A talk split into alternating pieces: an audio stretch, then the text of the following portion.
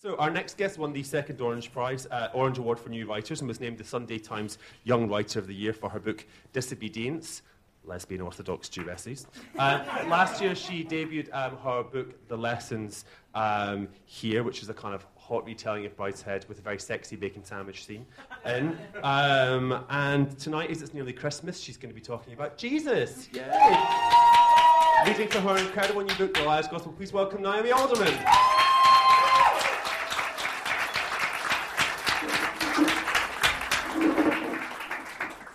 How this is. Oh, that's. Yeah, that's working, isn't it? Yes. Yes, good. Hello. Uh, um, I realised, yes, as Jojo was reading, that there are, there are several links. Um, uh, one is that in the bit that I'm going to read, there are some horses, uh, which I actually asked Jojo for advice about on Twitter uh, when I was writing the horses to make sure that I got them right. Uh, I'm, I've got quite a long bit to read, but you tell me if I'm if if it's if it's too long, um, or you can all you know, I'll, and, and we can just go. That's too long, Naomi. So uh, this is my book, um, The Liar's Gospel. It is a novel about Jesus, but it's really a novel about the time of Jesus. Um, I was quite interested in. It seemed to me that this was a very interesting period of history. It is a period of occupation. The Romans are occupying Judea. And um, it seemed to me that we had this very, very close focused lens in this period of history on Jesus. And I just wanted to pull that out and have a look to see what else was going on. And actually, I, this is my first sort of historical novel, and, and so it's the first one that I've really done this deep historical research for. And I thought it would be boring, and in fact, it was utterly fascinating. And I got more and more interested in what, what we know from the historical uh, documentation and writers of the time was really going on. Uh, so, this is a thing that I expect you have never heard about Pontius Pilate. but this, this is true. Um, insofar as a literary, as, as, as, as, a piece of historical fiction is true, obviously, I don't know what anyone was thinking inside their head, but uh, they don't, they don't write that down. Nobody, none, none of them kept Adrian Mole style diaries. it's unfortunate. um, so, so this is, yeah, this, this is a true thing that really happened. It does not come from nowhere. A city does not catch fire in an instant. It has been months and years. It has been the taxes and the tribute. It has been the way the Romans look at the Jews, the little taunts, the kicked over fruit stalls, and shoulder bumps as they pass. It has been the sons and daughters who look at Rome and say to their family and to themselves, Why can't we live like that? And the girls paint their faces and show too much of their thighs and the boys shave off their bristles and go to the gymnasium to exercise naked. It has been the friends of these boys and girls, seeing them become strangers and collaborators. It was Pilate bringing the legions with their idolatrous banners into the city when his predecessor knew well enough not to do that. It was Pilate's way of administering justice swift, merciless, unpredictable. It was the fear that grew in the city, so that no mother could see her son leave in the evening without fearing where he was going and whether he would return. And these things rise and rise, and no one stops them, and the city is full of angry men. And the city bakes in the sun, and the city is dried up by the sun, and the city is as dry as a tinderbox. Pilate sends word again that he will have the temple money.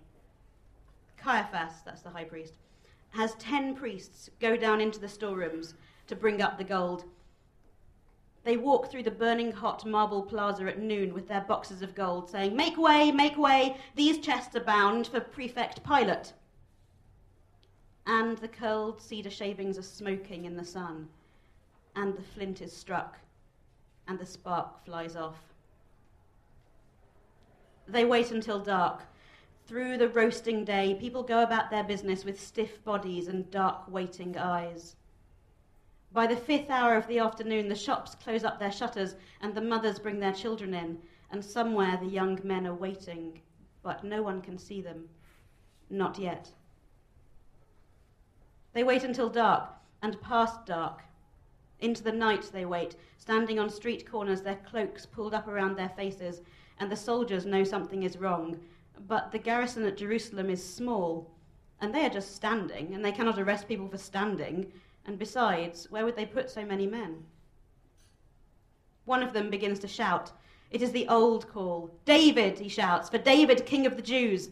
They take it up and throw it between them. For David, for David! Like a wolf pack taking up a howl. Their pockets are full of stones.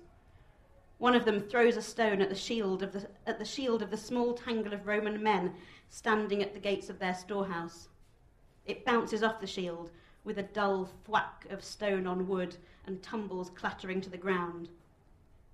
And then the sky begins to rain stones and the tiny smouldering spark on the cedar shavings bursts all at once into huge and beautiful and all engulfing flames. The riot goes on through the night. They set the grain store on fire, the one the Romans keep as supplies for their garrison. A thousand days' worth of wheat for a hundred men burns with the sweet smell of roasting, and then the black scent of wasted wood and the death of summers past. The flames leap to the stable, and the horses begin to scream in terror, kicking at the doors of their stalls. But the doors are, with, are built to withstand precisely this. Someone gets one of the stable doors open, and the animals stampede through the streets, rolling their eyes and rearing and foaming. But not all of them are saved, and their screams grow louder, and soon there is a smell of blackened flesh, and death is always the same, whatever set the events in motion that led to it. Death and destruction are always just the same. There is a glory in it for the young men whose blood is up and whose limbs ache for battle and for the sweet exhaustion of the hunt. Most of them are young indeed, 13 or 14 or 15, and they yearn for a fight. There is a delight in it, because these Romans have taken their land and laid their people low and desecrated their holy places, and it is good to see them suffer. But in the morning, the streets are full of broken pots and the smell of burning in the air, and the market traders are afraid to set up their little stalls, and the people look at each other with downcast eyes. They begin to gather in the afternoon at the prefect's palace. They are spent now, tired now, but there are so many of them, and they keep coming. All the people of Jerusalem are here, shouting out that the temple money is holy, that the prefect must not use it for this watercourse, that he must abandon his plans. It's not that they object to having an aqueduct, but this way of trampling down the things that are most sacred to them is abhorrent. He has not tried to understand them. They must make him understand. The crowd grows a little ugly in their chanting and their jeers. Pilate! Your mother was an ass and your father was a donkey. No one wants you in Syria. They hate you back in Rome. Just leave us the fuck alone and crawl back home. The crowd is thick, full of men and women who have brought bread and water and intend to spend the day protesting. Men seem to have come from outside the city. For many of those standing quietly in the crowd, faces shaded from the sun by the hoods of their light robes are newcomers. There are no soldiers. A wise man, perhaps, would have let them shout themselves out, encircled them with quiet armed men, and at dusk had them escorted from the plaza. But Pilate has too much pride for peace. That is his disaster. He leaves it until the late afternoon to address the, the crowd, when they are hot and thirsty after many hours at their most irritable.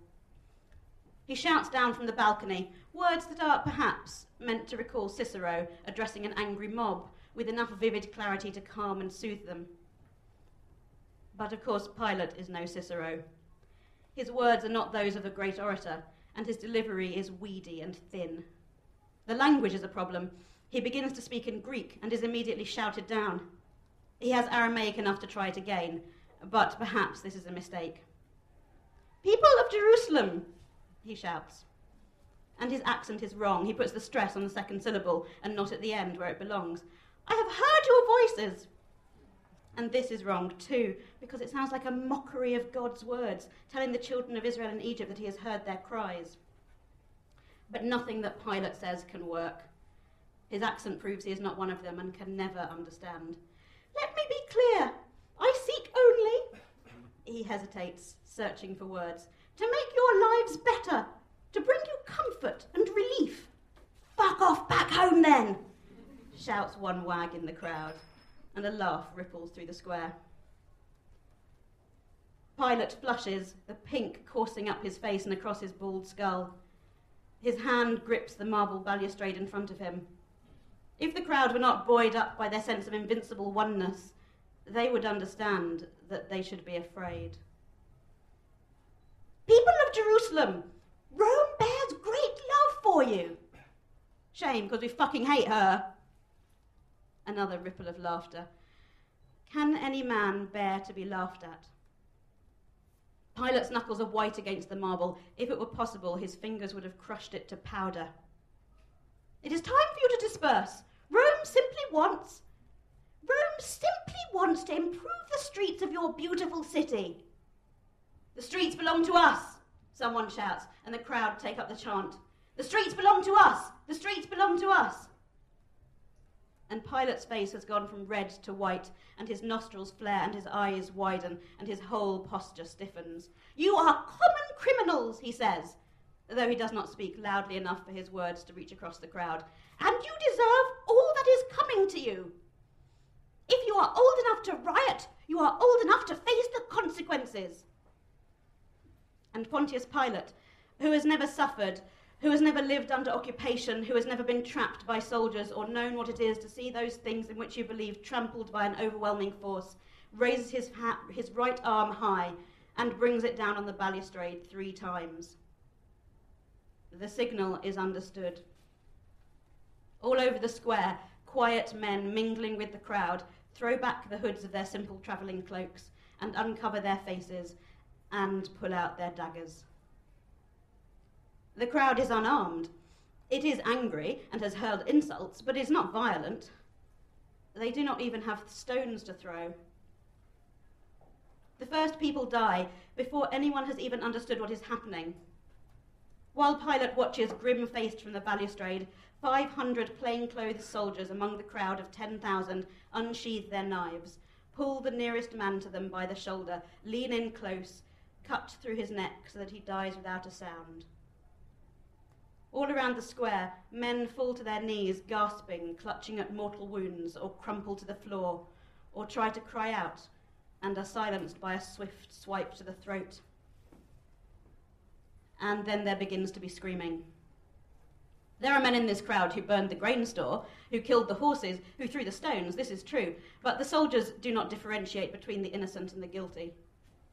There are women who fall to the ground with bleeding wounds to the stomach, a young man who had stood quietly at the front of the crowd, calling for peace and dignity, is set upon by two of the soldiers who plunge their daggers into his chest in unison and withdraw them bloody as the young man's heart struggles and ceases.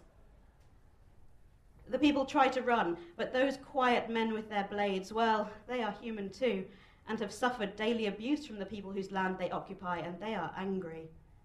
Many of them are not even Roman. They're auxiliary troops brought in from, from Caesarea or Samaritans brought in from north of, the north of Jerusalem. If Pilate thought he, would, he could control this once it began, he was wrong. He does not have the common touch and has never sought to understand the people he governs, either the Jews or his own soldiers. He makes some other signal, a hand waving in the air, but no one is looking. The soldiers block the exits to the square and begin to advance, forming a net around the unarmed protesters. Some people escape through the buildings up and onto the roofs. Some manage to barge through the guards at the exits using the body of the dead as shields. Some soldiers have died now, only a handful compared to the 300, 400 Jews dead or bleeding out under the prefect's balcony. But enough that some of the Jews have managed to arm themselves with daggers from the soldiers' corpses. They make a desperate run at the soldiers at the southern end of the square where the line is weakest. At first, the charge seems to succeed, Five soldiers fall, blood fountaining off them like water pouring from a broken aqueduct. And the people run screaming still in all directions, but when they see the gap in the line, they begin to stream through it, making for home or for safety, carrying their injured and their children away from the place of carnage. But the line closes up again, and it takes two more attempts and another 50 people dead on the blood slick, stinking floor before the soldiers give in and let them run weeping from the place. And when it is done, there are 400 or so soldiers in the long brown robes that made them indistinguishable from the Jews panting in the sun, and 600 bodies on the floor around them, so that the place is heaped with corpses. And the sun beats down, drying out the blood to a sticky film, and the flies settle on the bodies. And the soldiers go to wash and congratulate each other, because what else can they do? The deed has been done, and so it must have been mighty. And Pilate stands alone on his balcony and looks at the great field of conquest, and perhaps he wonders if this is how Caesar feels after a battle, and why it does not feel more glorious. He had read the Gallic Wars at school and had expected something different.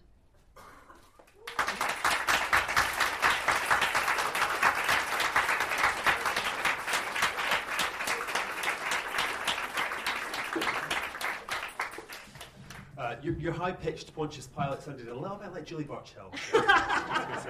But, but do you know where I nicked? Do you know where I nicked his lines from? Does anyone- From? from David Cameron. From David Cameron. Yes, I was writing it as the riots were going on last summer. Um, Oh and, and yes, and, and him going, if you're old enough to riot, you're old enough to face the consequences. Go on. And of course, this is the, the o- is- it is the origin of the expression cloak and dagger. It is the origin of the expression cloak and dagger. dagger. Uh, Pontius Pilate invented it. Um, subsequently, the, the Jewish population used it against him. And I have another scene in the book where um, uh, there are Jewish rebels who then go through crowds where there are no Roman soldiers with daggers hidden in their cloaks and stab people and then shout, The Romans, the Romans are here! In order to, it's terrorism basically, in order to make people feel afraid. Um, now, so tell us who, who the liars, and there's the silent apostrophe at the end, so we know there's more than one liars, and they're all liars. Um, there are four. There are four gospels. Yes. Tell us about a little bit about each. Yes, so it's so. Um, I thought, yeah, there, because there are four gospels, obviously in the original. Um, the story is told. It's it's four different people's stories. It's uh, Mary, the mother of Jesus, um, and uh, I don't know if I should specify what the lies are. Probably No, not. you don't need to tell, yeah. you need to tell us lies. Just tell us who the liars yeah. are. Okay. So it's Mary, the mother of Jesus. Um, Also known as Miriam. also known as Miriam. Yes, so I've given everybody their Hebrew name in the book or their Aramaic name um, because I wanted to, people to come to it without or to, or to try and get to try and sort of shave off some preconceptions. Uh, and Miriam is living in this tiny village. Um, you know, looking after her sheep. It's a very sheep-based culture at this time. You'd be amazed. Everything is sheep. Um, and uh, some and, and yeah, as far as she's concerned, her son just died. Oh yeah, so that's that's the big reveal. Jesus dies. Yeah. And, and then, those of you who didn't know. yeah, and, then, Um, and then nothing else. That's it. He just dies. But what's great about her as a character is, that she's a that she's a mother Yes. and she's she. It's not so much that her son is, is dead; it's that he wasn't a pro- he wasn't a good enough son. It's such Jewish mother guilt, isn't it? He was not a good enough son to me, and he kind of you know he, he, he wandered away and he left his family and he and that I think is very interesting. She's a s- not a scorned mother, an abandoned mother. abandoned- mother. So, can I talk about where I got her from? Yes. Or like what, what, what I was thinking about? When I first wrote her, I just thought, oh, she's a mother who's lost her son. She's just really sad. Um, but then actually, my my father's brother died when I was 14. Um, he committed suicide. And my grandmother, n- I mean, quite obviously never got over this. There's no getting over that. But um, also that she remained so angry.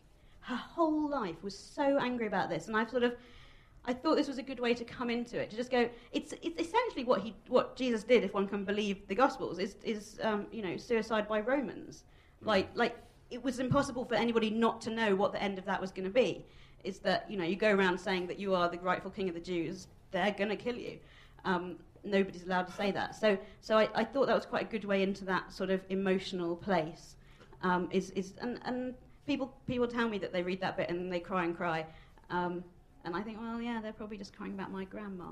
Like, that's, you know, it's quite, it's, I don't know, I've sort of brought that into it. Um, I do the others? Yes. Uh, so uh, the second one is Judas.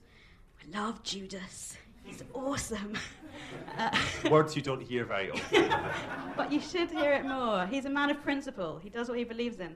Um, and uh, yeah, Very complicated character because, I mean, w- when we were talking about earlier drafts of this, you were saying, and I've just written this really hot gay sex scene, and I was thinking, brilliant.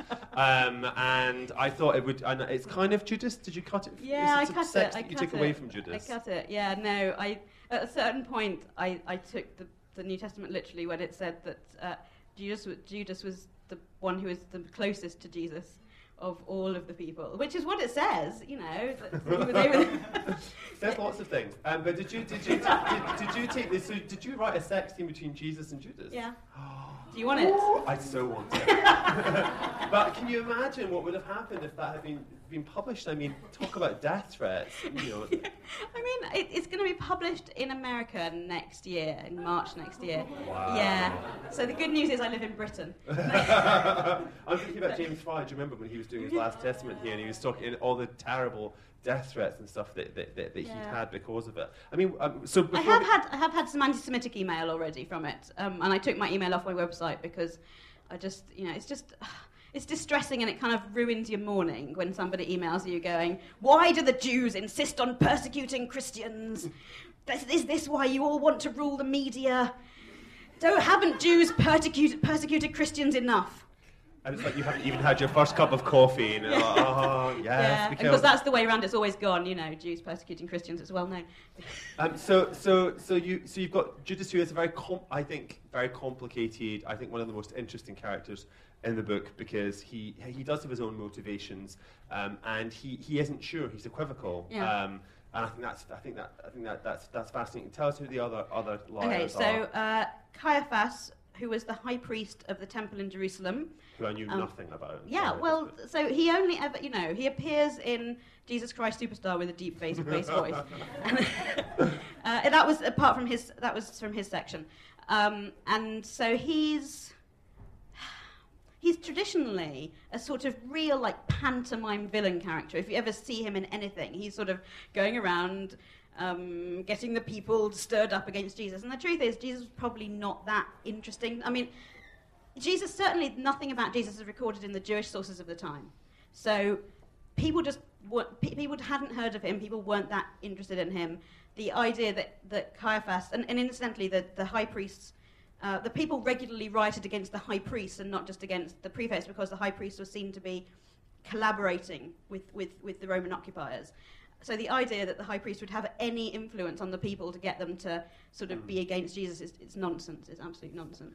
And of course, I mean, uh, without giving too much too much away, he he doesn't really want to have to do what he has to what he has to do. And it's what you were saying at the beginning. It's this kind of inevitability, tragic inevitability of what of what happens to Jesus, or the, the historical figure formerly known as Jesus. Yeah. Um, and and then and then uh, and then our, our, our final liar. The, so the final liar is Barabbas, who is the, the thief and murderer who's released when Jesus is crucified. Remember, and the people all go, "Give us Barabbas! Give us Barabbas!" And in the New Testament, they have the priest going, "Say Barabbas! Go on!" Um, but this also is quite unlikely because. Um, if you're a thief and a murderer and the Romans want to kill you, it's because you've stolen from the Romans and you've murdered Romans.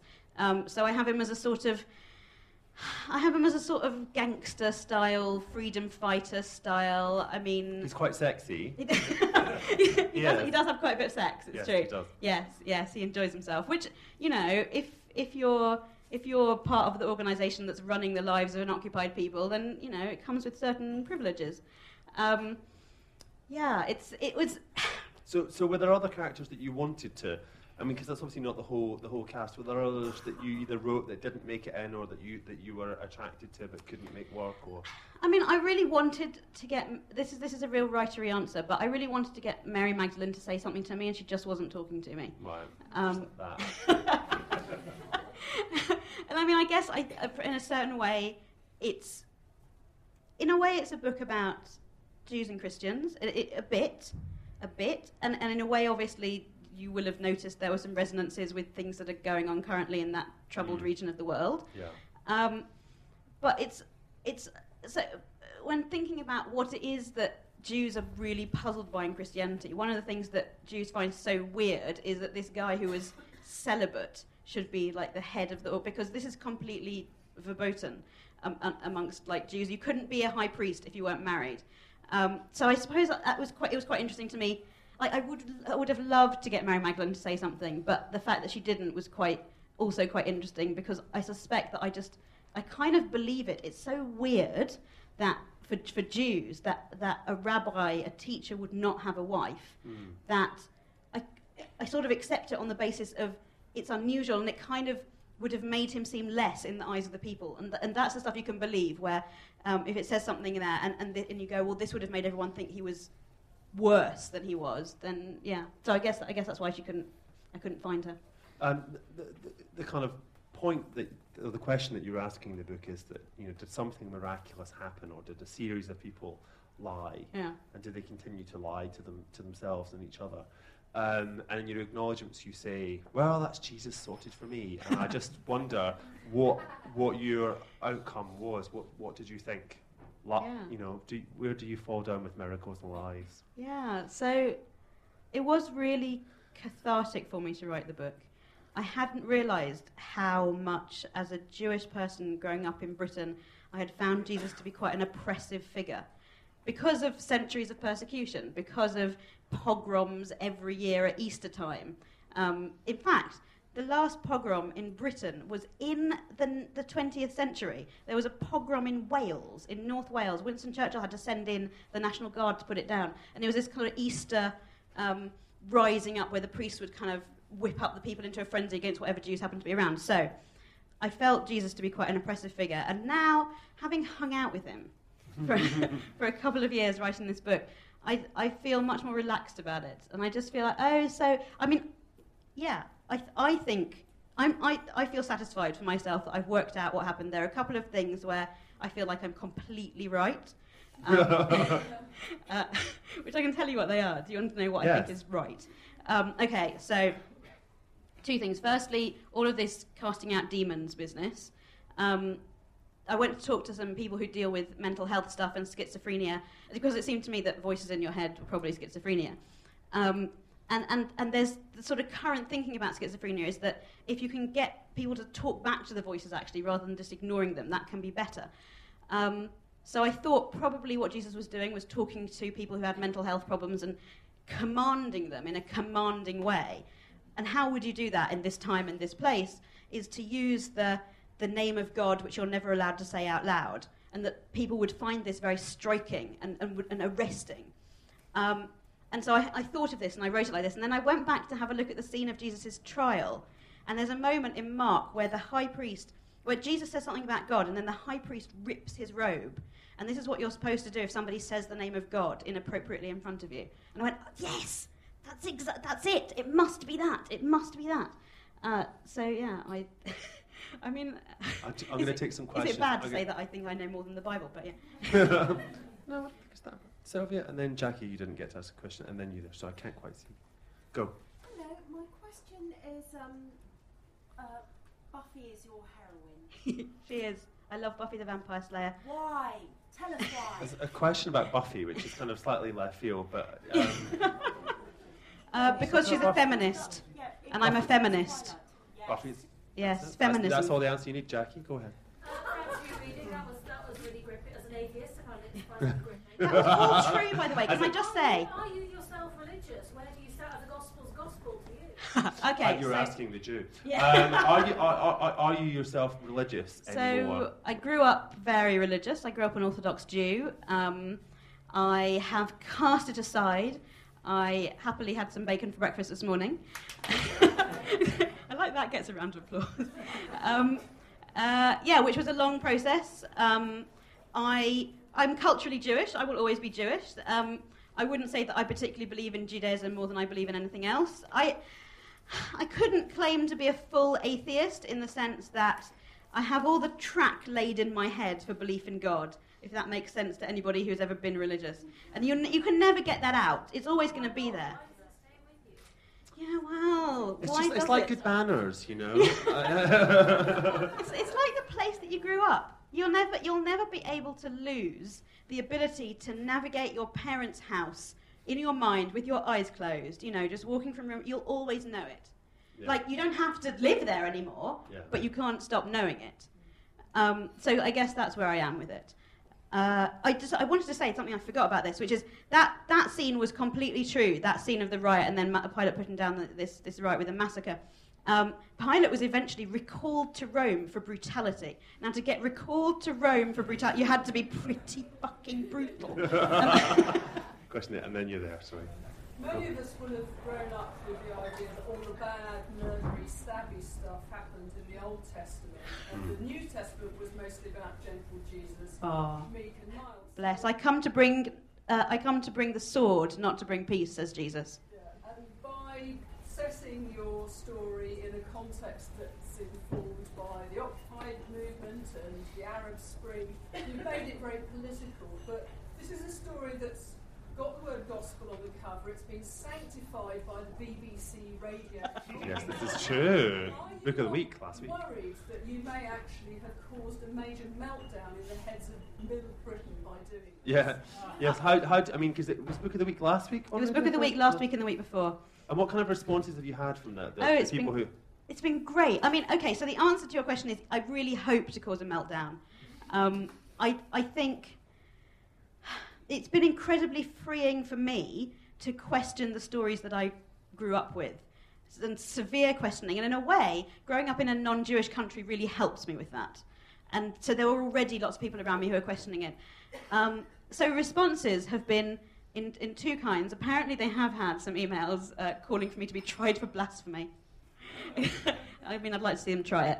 Um, um, uh, but but more, m- much more than that, I've had people who grew up um, very staunchly Christian and don't want that in their heads anymore, um, talking, saying, coming to me and saying that, that they feel like the book has set them free.